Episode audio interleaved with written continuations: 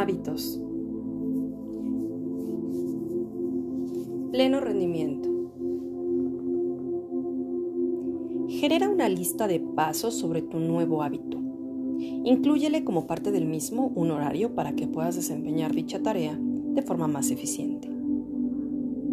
Será, después de algunos días, muchos autores, pensadores y psicólogos dicen que por lo menos 21 días,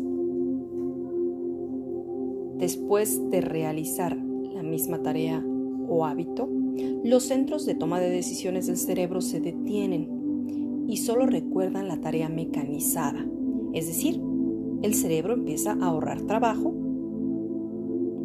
y ya no está en el estado de alerta.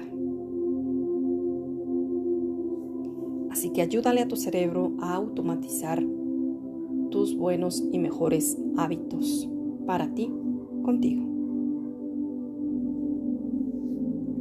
Yo soy tu amiga Annie Girón. Gracias, gracias, gracias.